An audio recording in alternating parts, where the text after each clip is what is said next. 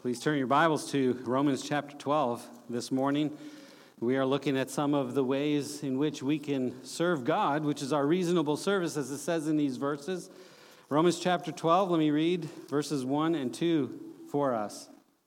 It says, I beseech you, therefore, brethren, by the mercies of God, that you present your bodies a living sacrifice, holy, acceptable to God, which is your reasonable service.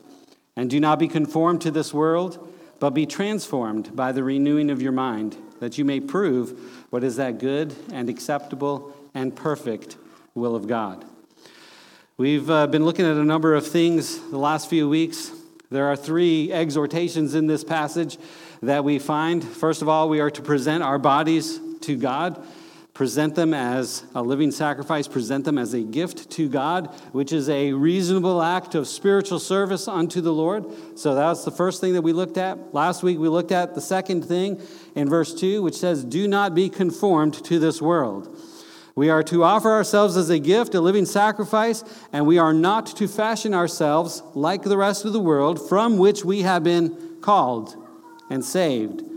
It is easy for us to become like the world or to keep on doing the things that we have always done. It is easy for us because it is fleshly, it is natural for us to do those things. But as children of God that have been saved by the Lord Jesus Christ, we are now also spiritual and heavenly. And so there is a fundamental change, a fundamental shift that has taken place or ought to take place in the life of the believer as we head towards God. Colossians chapter 3, verses 1 and 2 express this. It says, If then you were raised with Christ, meaning if you are a saved person, born again, salvation has come to you. If you are raised with Christ, then seek those things which are above, where Christ is, sitting at the right hand of God. Set your mind on things above, not on the things on the earth. So we are to not conform ourselves to the world, not pattern ourselves or shape ourselves like the rest of the world. But instead, we are to be transformed. So you have the negative, don't be conformed, and then the positive, be transformed. And that is the change here. To change from one thing to another. That's what the word transform means. It is um, pretty easy to understand, but when the Bible is using this word here, it is talking about a significant change. That takes place in who we are. The same word transformed is used to describe Jesus' transfiguration on the mount. Remember when he went up to the mountain and he had some of his disciples with, with him and it was he was changed before them. It says in Matthew 17, 1 and 2, now after six days, Jesus took Peter, James, and John, his brother, led them up on a high mountain by themselves, and was transfigured. There, same word. He was transfigured before them. His face shone like the sun, and his clothes became as white as the light. So we can see that this transfiguration of Jesus on the Mount was pretty significant. I mean, it was quite obvious. And that is what the word conveys a significant, obvious kind of transformation that is to take place. So we are to be transformed. We ought to be fundamentally different than we were before in many ways. We are to be different than what we were before we were unsaved and sinners, and that showed itself in a number of things that we did or did not do in our lives. But now we belong to the Lord, and therefore we are exhorted to be transformed, to be different than we were before. And so we should make the choices that reflect this change. We should talk and act in a way and deal with others in a way that is different than everybody else that is around us. And so that should uh, show itself in our lives. And a couple of questions here that become important for us to ask ourselves, and, and this is for you, between you and the Lord. What distinguishes you now as a believer from the rest of the world, from the rest of the people that are around you? What distinguishes you? How are you different than you were before? How are you different from everyone else? And this is important for us to understand. Now, Thankfully, you all are here in church today, right? Woo! Are you here in church? You're here, but maybe not awake. Maybe you're sleeping out there. Anybody sleeping? All right, some of you over here are in church, and some of you are just starting to wake up here. But the fact that you are in church is one of those differences. Um, I mean, we, we drove here to church this morning, and there are a couple of houses under construction, and I noticed construction trucks outside these houses. And that means some people are making the choice to, well, I got to do this job, I got to finish it, and I got to go to that work. And they're making that kind of a choice. And you know, if they're not believers, they're not going to choose to come to church anyways. But you all have cho- chosen to be in church, and that is a reflection of your faith in Christ, and that is a good thing. What other things in your lives reflect your faith in Jesus? How else has He changed you? There ought to be these differences. Now, we look at a, another verse, 2 Corinthians chapter 3, verse 18, and it talks about the transformation as well. It says, But we all with unveiled face, beholding as in a mirror the glory of the Lord, are being transformed into the same image from glory to glory, just as by the Spirit of the Lord. And there are a couple of things for us to note about this verse. verse. First of all, and we talked about this last week, we are being changed into the image of Christ, right?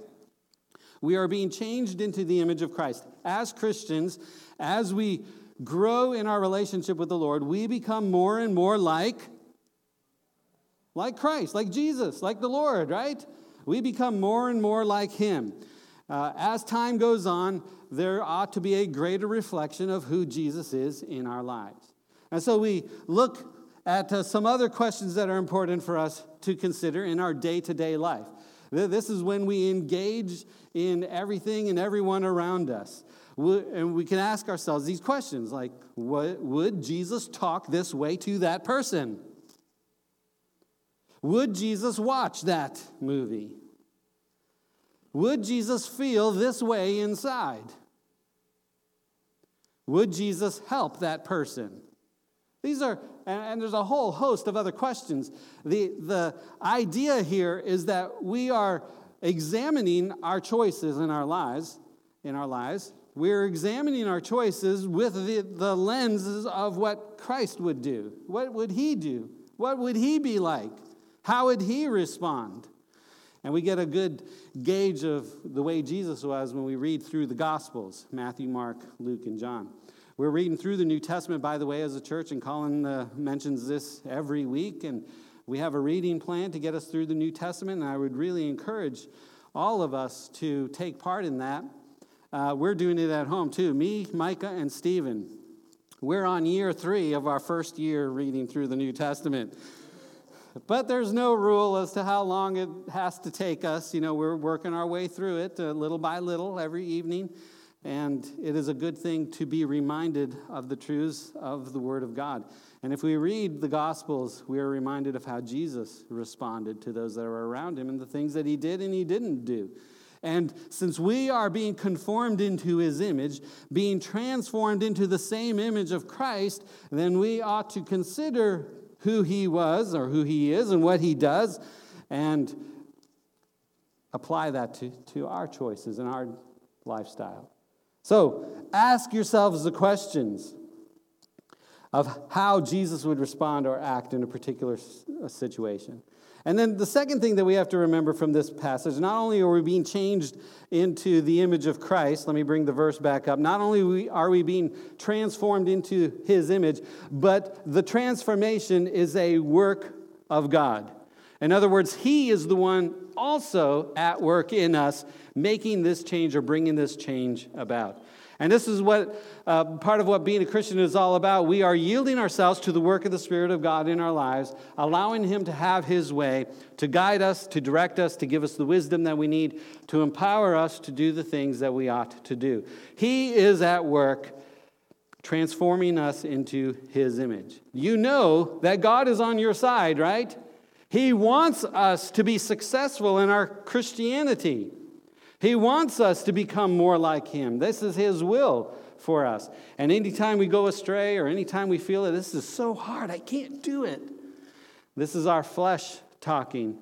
And maybe it is a reminder to us to yield ourselves to Christ, to rely upon the power of Christ, to work in and through us, bringing about this transformation process. So he is the one who is at work. And I tell you what, it is a good thing to know that he is on my side helping me in this walk. Amen? That, that is comforting and encouraging. Uh, if, if I have to do it in my own strength, well, you know, there's daily evidence of my failures. But knowing that He is with me, that makes all of the difference. He is on my side, He is with me, He is for me, He is helping me in this transformation that He calls me to. Now, when Paul says, be transformed, he tells us exactly what he has in mind. And there is one specific thing that he focuses on here.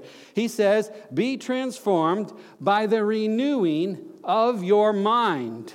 Be transformed by the renewing of your mind. So, if we talk about this transformation process, one important key element to this is changing our mind. The word renew means to take what is old and fix it up. Now, my wife, she's into house projects sometimes, and if you come to visit my house, I'm not going to let you go downstairs because she has trashed it in an effort to renew it.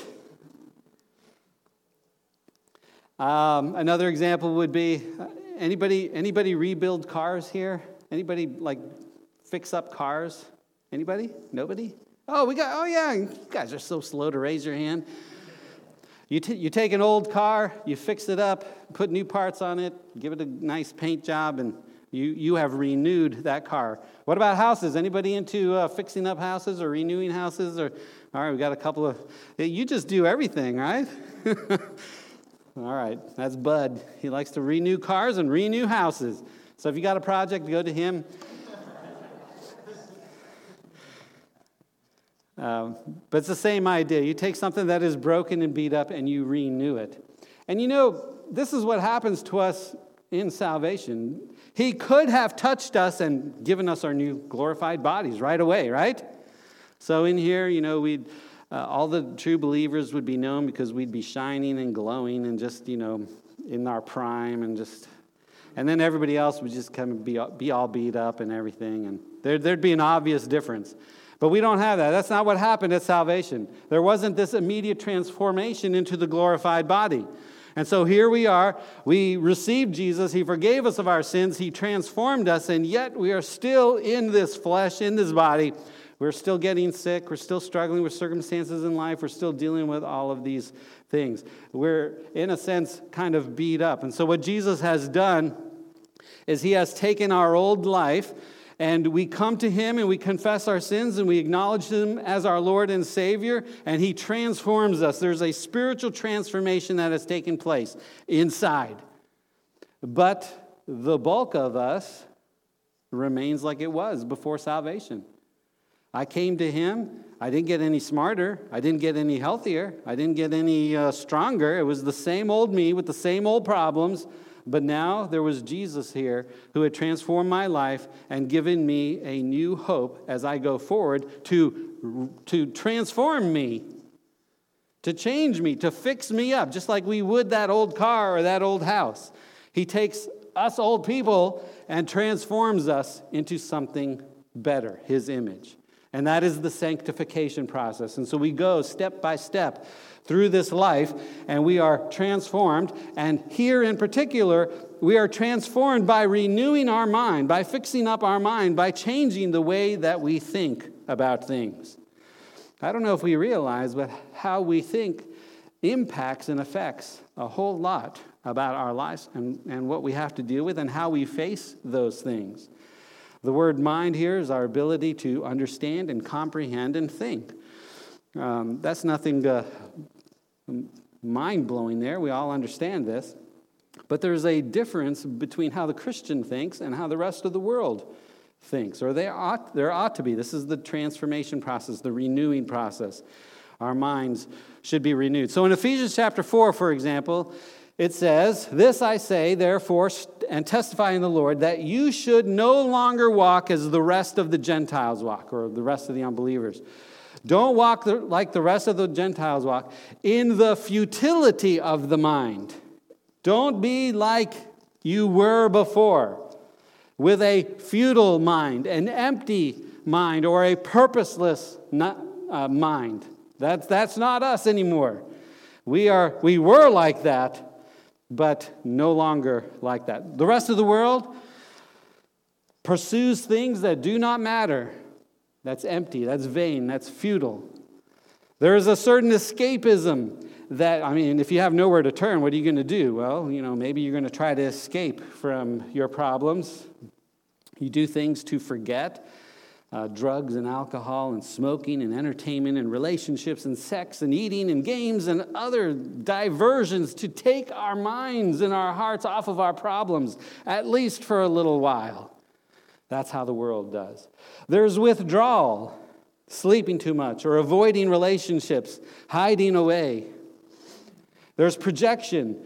That's taking my problems and just putting it on other people that uh, aren't at fault or don't have that problem. Project our problems on others and then take it out on them. On the news the other night, they, uh, they portrayed that there was a startling increase in depression among young women in particular. I mean, there's depression, depression has increased across the board, but in particular, it seems that there has been this increase in depression among young women.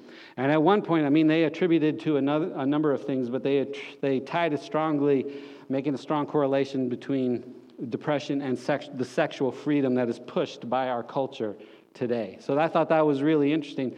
But you know, it's not surprising because if you have nowhere to turn, like an unbeliever has nowhere to turn, if there's nowhere to turn to find true help and, and uh, a long deliverance or treatment or, or uh, or freedom from these things, then you know we're going to see these results and these consequences of the choices that are made.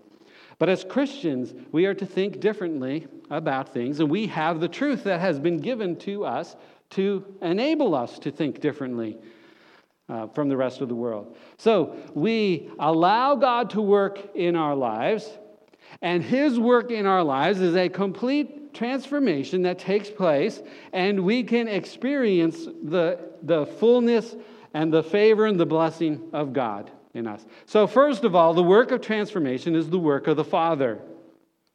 The work of the Father.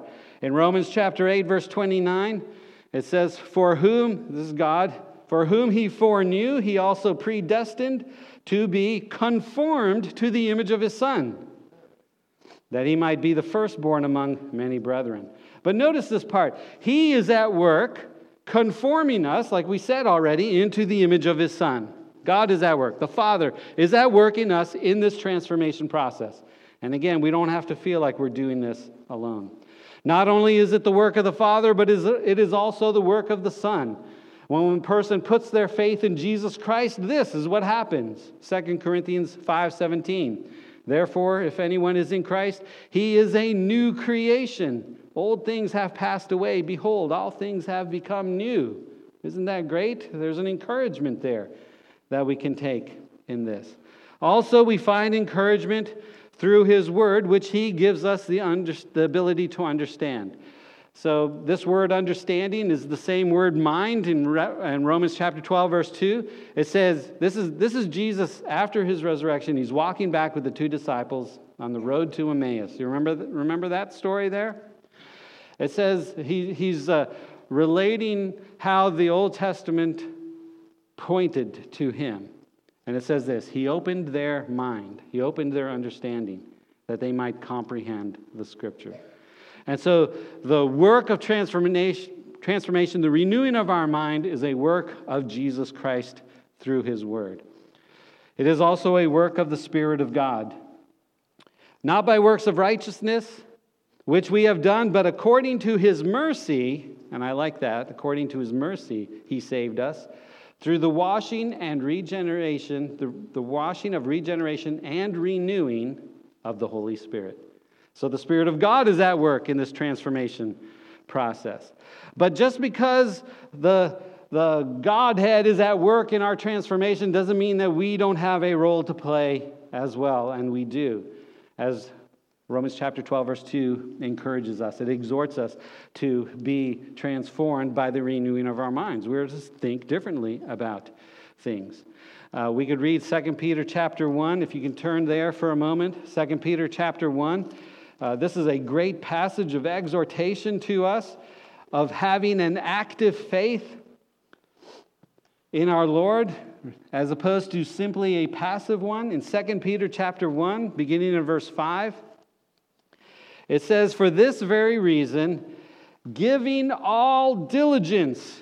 This, this expresses the, how, how involved and how engaged we are to be in our transformation process. It says, giving all diligence, add to your faith virtue, and to virtue, knowledge. To knowledge, self control. To self control, perseverance. To perseverance, godliness.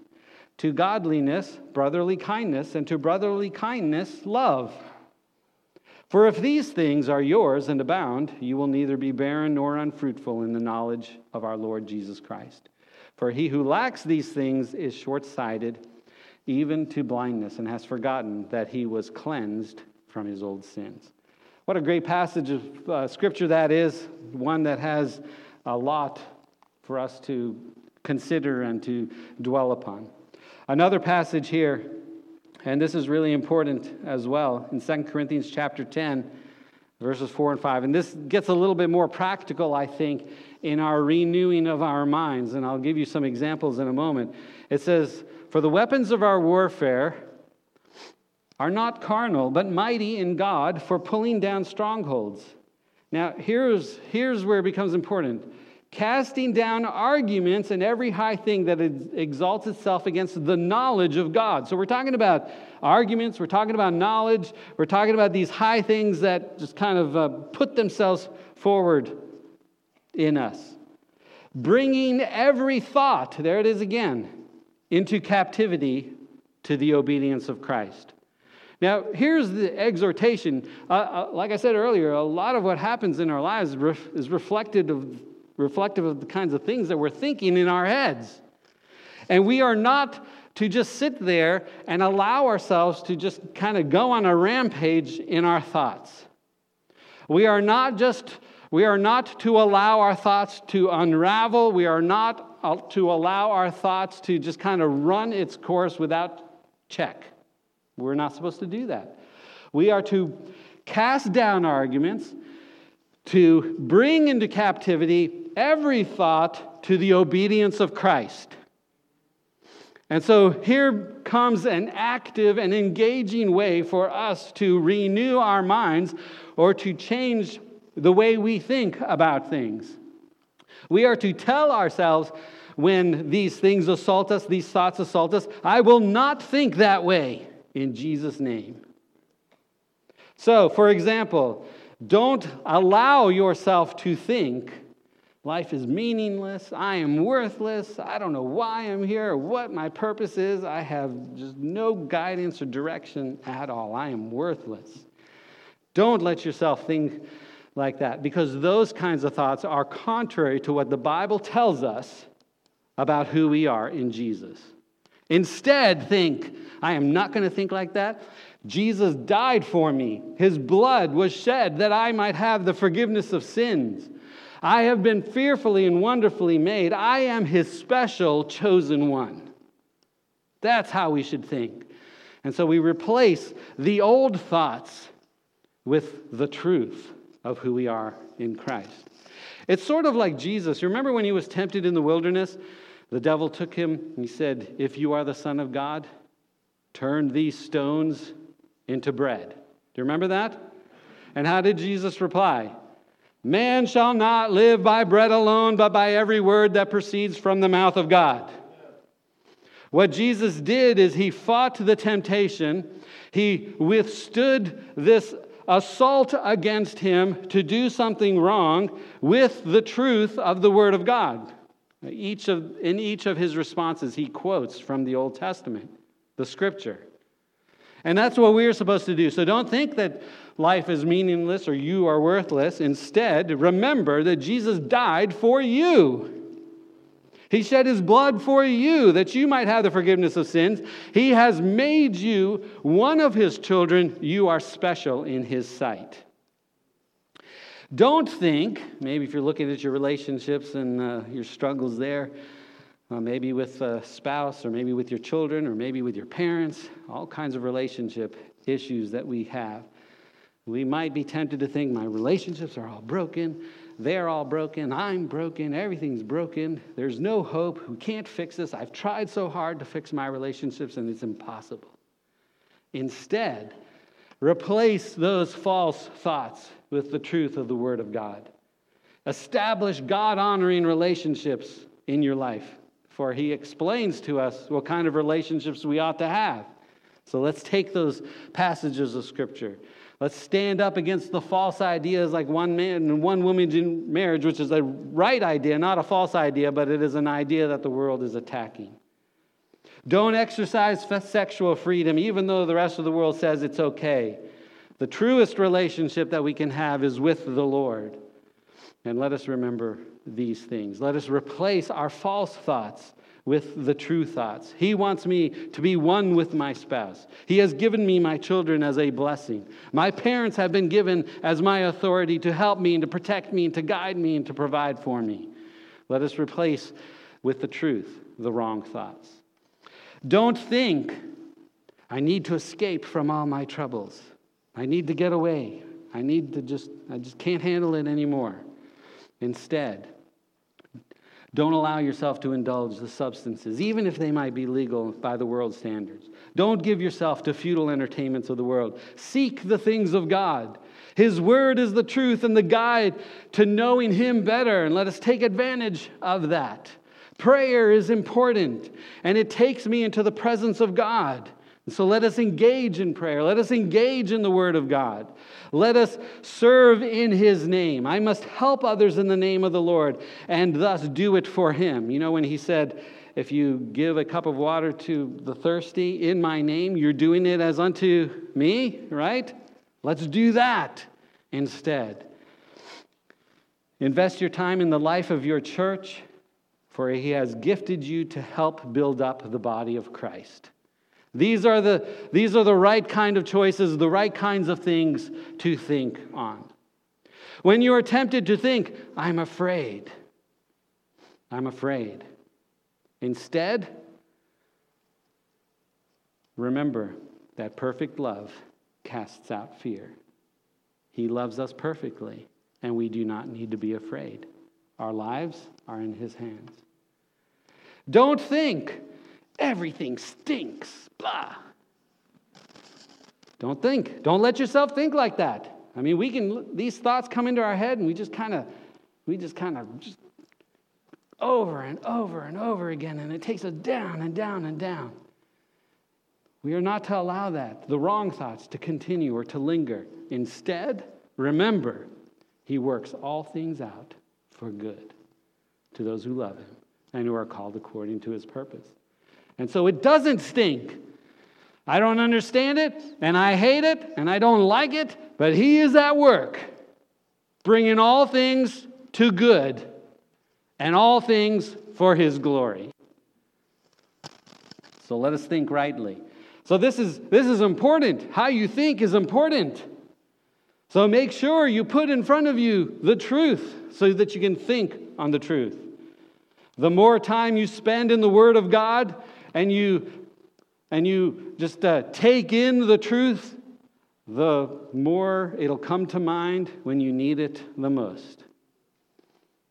When you listen to the preachers or read the Christian books and, be, and you, you are encouraged by others in the faith through their service or through their teaching or whatever. Every time you open yourself up to that and you receive the truth, it will be more and more present to help you when you need it. How you think matters. How you think matters. So be transformed by renewing your mind. And this results specifically here in our passage in Romans chapter 12. Look what it says in Romans chapter 12. The second part of verse 2 says, Do not be conformed to this world, but be transformed by the renewing of your mind, in order that you may prove, prove the will what is that good and acceptable and perfect will of God? By doing these things, or by acting this way, or by serving God in these three things of uh, presenting your bodies and not being conformed and being transformed, as you live like that, what are you going to do? You are going to prove the will of God.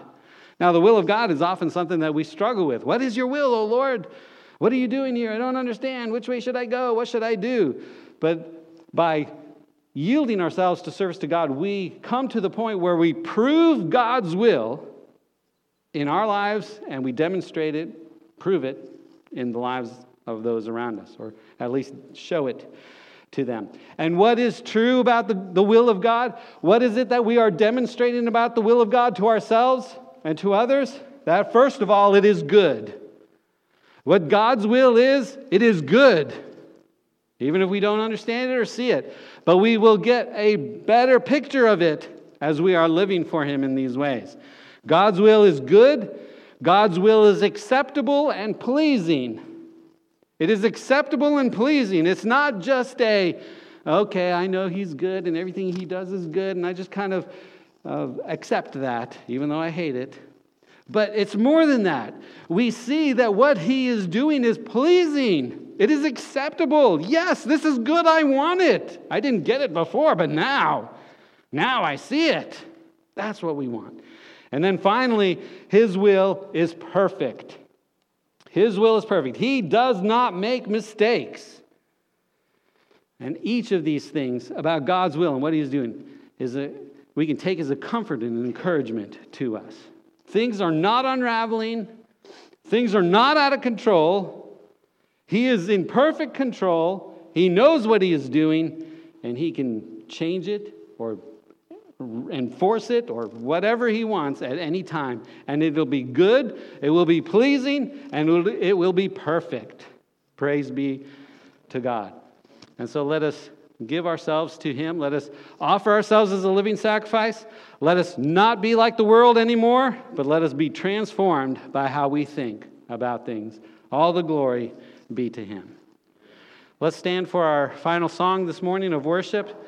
If you have a decision to make, you can come forward. If you have a prayer need, you can come forward. I'd be glad to pray with you. And let's worship the Lord one last time this morning together.